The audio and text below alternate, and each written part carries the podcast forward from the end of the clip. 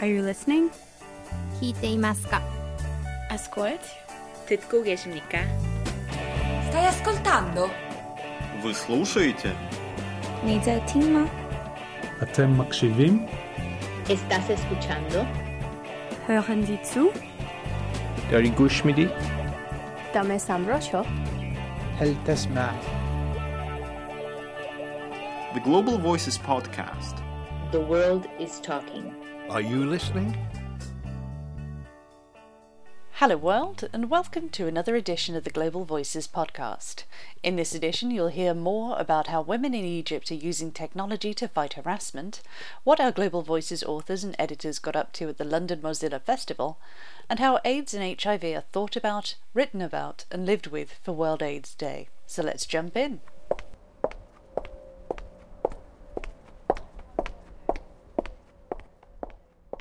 That's the sound of my footsteps on the pavement in London.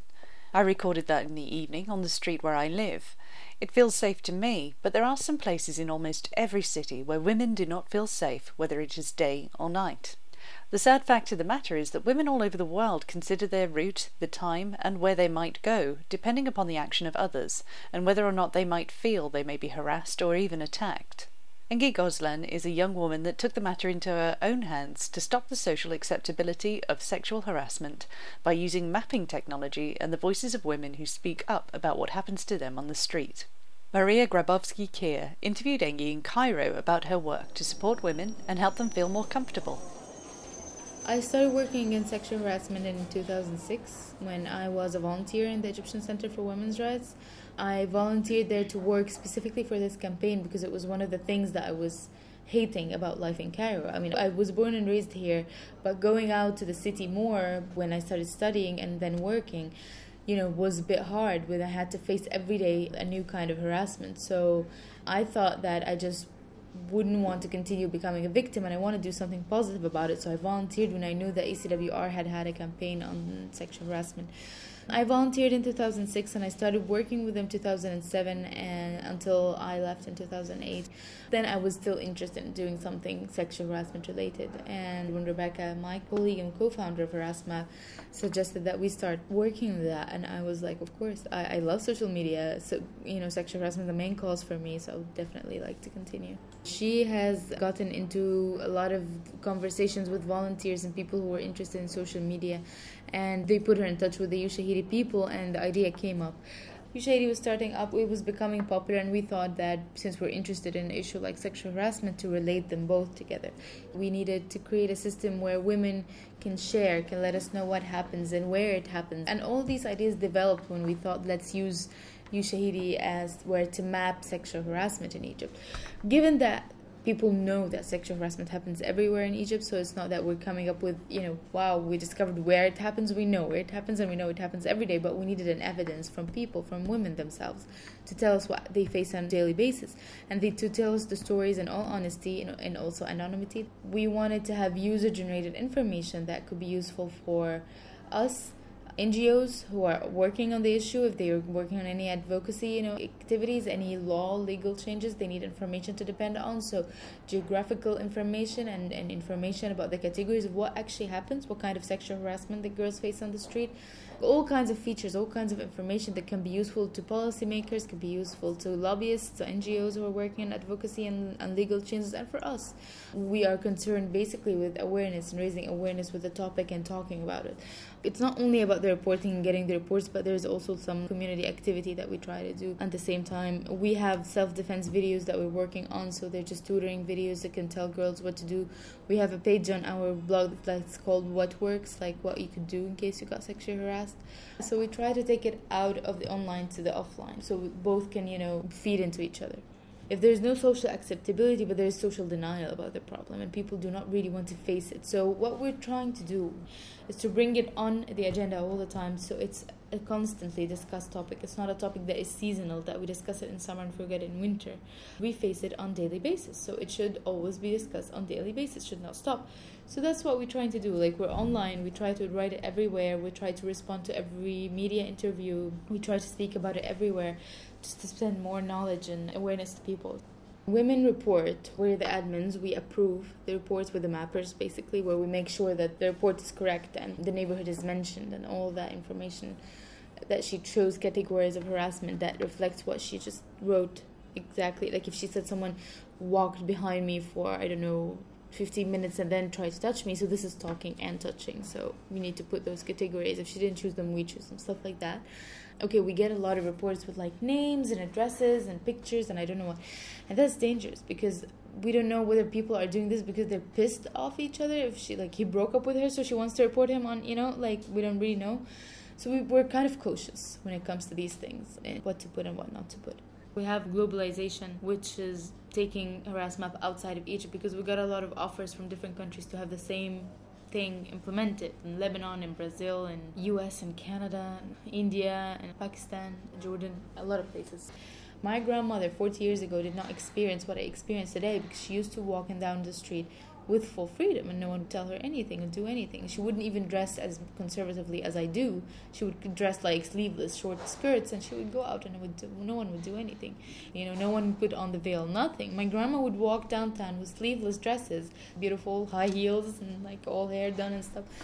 No one would look at her like and now, you know, like almost 60 or 50 years back, afterwards, I cannot even walk dressed in full, you know, sleeves and and having a safe environment around me. So there's been a lot of social problems and social changes and economical changes that has affected the perception of women in public spheres and the perception of women roles as well. I get harassed so much and I'm so done about and like at the end of the day I am also another girl in the country who faces the same thing that everyone faces. It has also been helpful to me because if I really get harassed and there's no nothing could do, I just text Uh, the map or I go back and put the report on. And then I keep tweeting all the reports that people have reported about how horrible it is. People can see it. It's really really self-fulfilling to see the issue coming up you know and discussed regularly people realizing how horrible it is. Another part of it was very nice seeing a lot of men supporting us and a lot of boys coming in and saying that it's horrible and they do not want to see it happening here or they used to do it and now they're not doing it anymore or they grew up thinking it's cool to do it but now they realize how you know degrading it is and there's no girl who deserves this it is so good it's so enriching to see like guys and men who are very simple and sometimes very conservative, but they still think, you know, that every woman in Egypt deserves dignity and respect no matter how she dresses. So these things are a breath of fresh air that, you know, you need every now and then after you see in the street. So almost half of our volunteers are guys and that that's really really great yeah. They do not want to see you know their sisters or their girlfriends or their wives or their mothers facing the same thing and they feel responsible. And that's what we're trying also to enforce for every person to feel responsible to feel that this problem is not going to be solved unless every one of us is responsible and reacts. You know no problem anywhere in the world has been solved unless everyone in the community felt responsible to contribute something. Do you know about global voices lingua Project Lingua amplifies global voices stories in languages other than English with the help of volunteer translators. It opens the line of communication with non English speaking bloggers and readers of Global Voices by translating content into other languages. Find out more at Global Voices online slash lingua. December 1st is World AIDS Day, a time to think about how many people are living with HIV or AIDS and consider what can be done to support them, as well as carers, campaigners, and the networks that help people get by. To find out a little more about World AIDS Day, I had a chat with two people who are working hard to improve conditions and raise awareness. I asked them about the state of care and what World AIDS Day means to them. Ahmed Awadallah is in Egypt. He works for an NGO focusing on organising sexual education for youth. Since the beginning of the early AIDS Day, when people didn't really understand what it is, I think this day is always a commemoration of this tragedy of uh, AIDS coming into our world and all the efforts that have been made to fight AIDS and all the people that we lost because of this. I think it's always important to remind ourselves of the early days and the early struggles and the lives that are being lost uh, up until this day. It's very uh, challenging to work on these areas here in Egypt because of the nature of the society and it's a bit hard to uh, open up topics that are related to sexuality and sexual behavior because it is challenging. That's what made me interested in uh, working in this area because we are trying to uh, provide information and to uh, engage people discussion around these issues, and this information is very necessary, very important to people's lives. Unfortunately, the situation is quite bad. The main challenge or the main hardship for people living with HIV here is, of course, stigma. And uh, stigma is a worldwide phenomenon. It's not uh, only here in Egypt, but somehow it's a heavy burden here for people living with HIV because people who are living with this find it very hard to disclose their status to even their closest family members or friends and people lose their jobs if they disclose their status. And one of the biggest issues is denial of uh, medical services from many of the healthcare uh, providers who are supposed to know what it is about and how to control the infection again because of their beliefs and because of the misconceptions or the judgmental values. They also stigmatize against people living with HIV so in terms of healthcare, in terms of work, in terms of very uh, different areas, people living with HIV find stigmatization and discrimination against them. According to the latest statistics, there are around 11,000 cases that are documented, but the real numbers cannot really be estimated because of, again, the stigma and discrimination, and also because of the lack of information and awareness. A lot of people may engage in any behavior or be exposed to the virus but without really knowing that they have it and they continue living their lives without really knowing. When we compare the situation from a few years back, um, has definitely improved. A lot of organizations and a lot of um, activists have been speaking out and trying to spread the word. There are now support groups for people with HIV, where they can meet similar people who suffer from the condition and talk to them. The Ministry of Health now is providing treatment for people living with HIV. There have been a lot of efforts to uh, raise awareness, to engage the media so they can put forward uh, positive messages about HIV.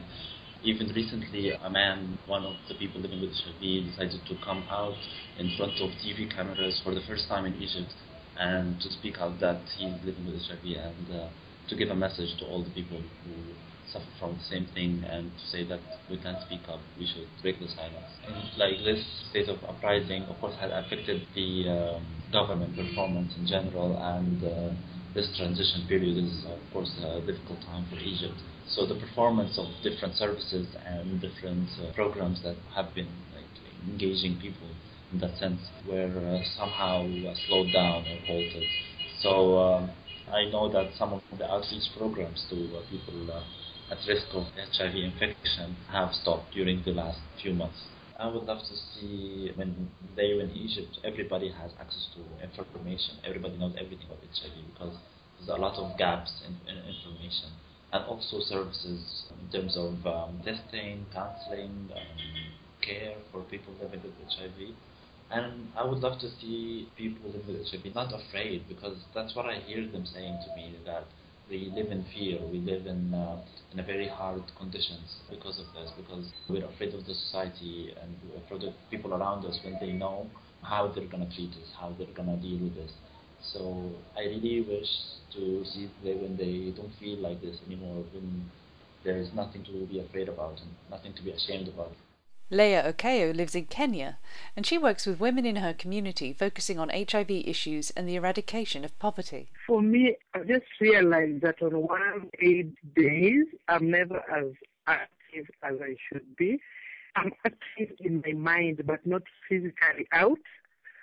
I do a lot of planning for World AIDS Day for the community, and even this time I sit in the committee that organizes the World AIDS Day in Migori. For me, it's a big day. It's an important day because I personally relate with the day living with HIV. And of course, even for other people, this is a big day for solidarity in whichever way. If it just means feeling with people living with HIV, feeling with people infected and affected, sensitizing people on HIV and AIDS, getting people to go for voluntary counseling and testing. So for me, it's a big day. I do a lot of work on this topic because I've realized that we are still a long way to go. We are moving at a very slow pace. What has been done is a lot, but not what has not been done, I would say, is much more. And my estimates in terms of thinking of what has been done, I would say it's like 40%, given right from sensitization, coming to medications and treatments, coming to information, and even coming to policy making. There's still a lot to be done. So there's no way we can work halfway and then sit back without having the rest completed. It's quite challenging because one, stigma still reigns high at the top. You find that stigma is not only for the less educated or the less able in society, but it's with everybody.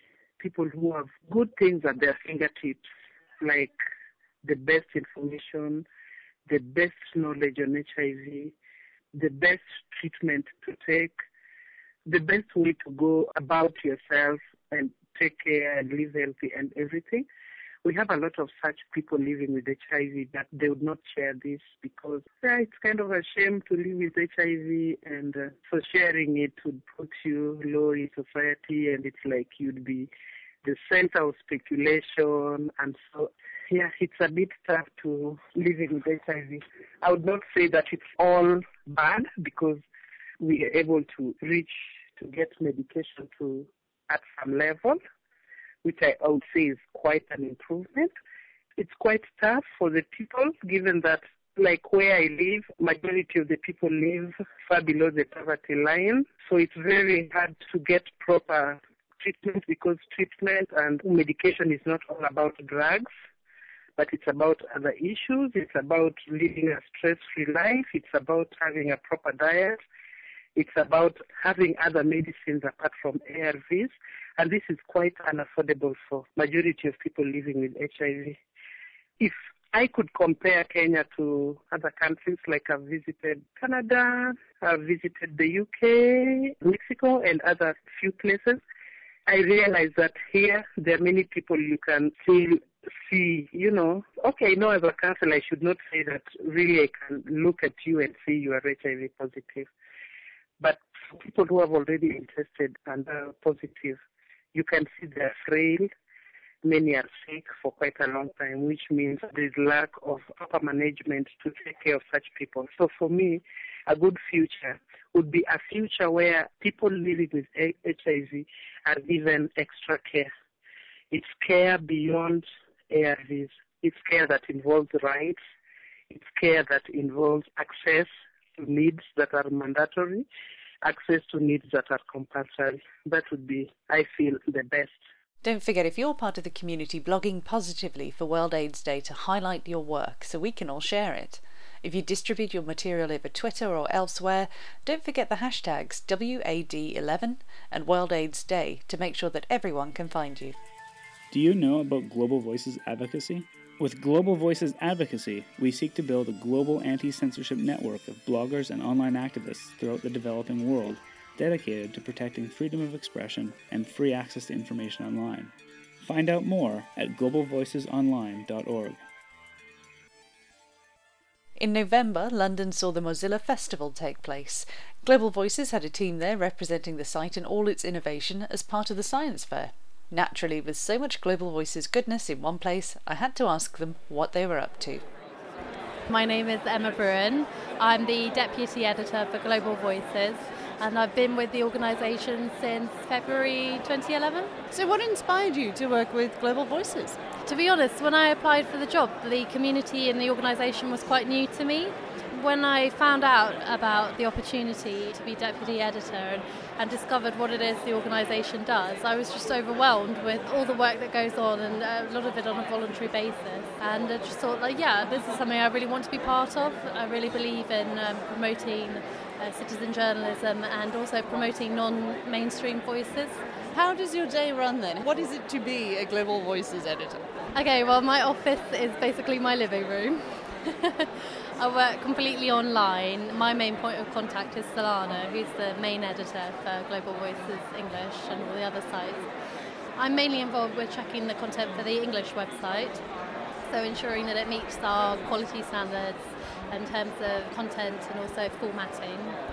And I also uh, take charge of various social media streams, for example, our Twitter, our Facebook, and our Tumblr um, ensure that all the content we produce is promoted as much as possible. So, what are some of the highlights of areas of Global Voices that you've been working on that really stand out for you since you've been there? It's really hard to pick one because everything's a highlight to me. I just I love hearing from people in the most far-flung corners of the globe or you know in countries that are really experiencing difficult times or you know people writing maybe with poor internet connections under oppression or under a lack of internet or media freedom and just uh, for them to be willing to put their efforts and to voluntarily producing content to share their experiences and issues to me is really inspiring and when you're sat in a comfy living room in Cambridgeshire in England with perfect internet connection, you know, it makes you realise that they're really doing the best they can in quite adverse situations,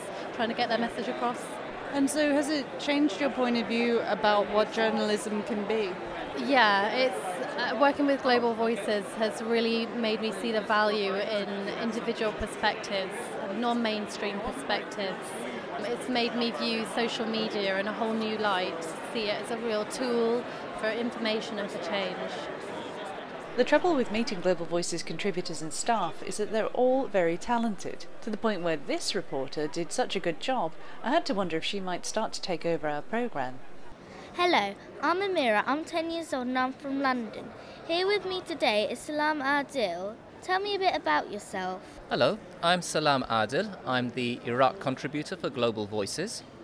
And I've been involved with Global Voices for about five years now, reporting on what Iraqi bloggers are saying on their blogs, on Twitter, and on Facebook. What made you come to the Mozilla Festival? Well, Mozilla is all about openness and access to the web. And this is what blogging is all about being able to get onto the web and it's great that Firefox and Mozilla actually let you do this. So, final question What has media freedom and the web, which is the theme of this festival, got to do with Global Voices? Well, Global Voices is about getting those voices out there that don't have access to the mainstream media and getting those stories there that people don't get to hear about otherwise. So, being at an event where you can see the technology for doing this is just so great. And it's great that Mozilla itself is an open organization that makes all this technology open and accessible. Thank you very much for your time. It has been a pleasure interviewing you. Well, thank you. My name is Marta Cooper, and I'm an author and also I'm a member of the board at Global Voices.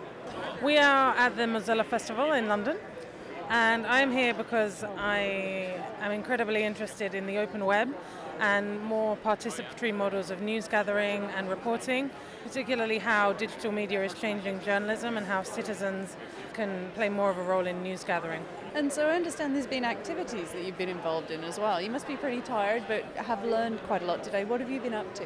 I've mostly been attending sessions um, revolving around social media and how it's used in real time reporting which have been incredibly informative in terms of the challenges faced and how, even though social media is used far more as a tool, in, especially in breaking news, when you strip it down to the bone, the journalistic skill set of fact checking and source checking becomes so much more enhanced. So I found that a really interesting counterpoint to the argument that the internet is making us more lazy as journalists. Are these skills and discussions that you've had at the Mozilla Festival things that you are able to fold in and share with the Global Voices community? I think so, just in terms of how we depend so much on tools such as Twitter to gather news and how we need to be more aware of our sources.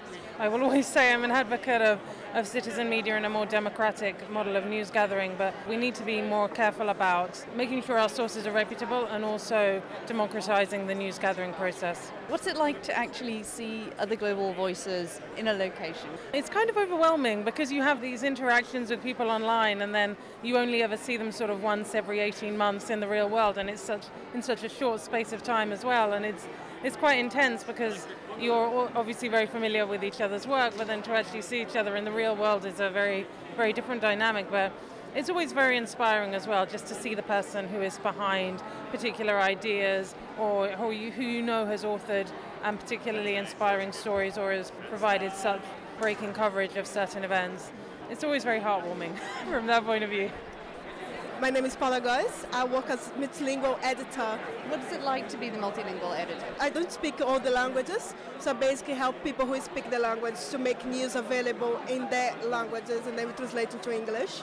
And I also help with all sorts of queries and questions about how to get things done, a bit of planning, a bit of partnerships, a bit of a bit of everything really. Rather oddly, you've been walking around with a laptop facing the wrong way. What are you up to? Everyone thinks that I'm crazy, and it's fantastic because people stop and talk to me what you're doing. And I'm just showing around what's going on here through Skype to Janet Gunter, who is another volunteer for Global Voices. And she used to live in London, she moved out to Mozambique. But then I'm showing her around and uh, let her talk to people, or rather, people talk to her because she cannot say anything. We cannot hear hear what she's saying. A bit of solidarity between friends and countries and Global Voices volunteers. And is it a bit strange to be carrying Janet around with you?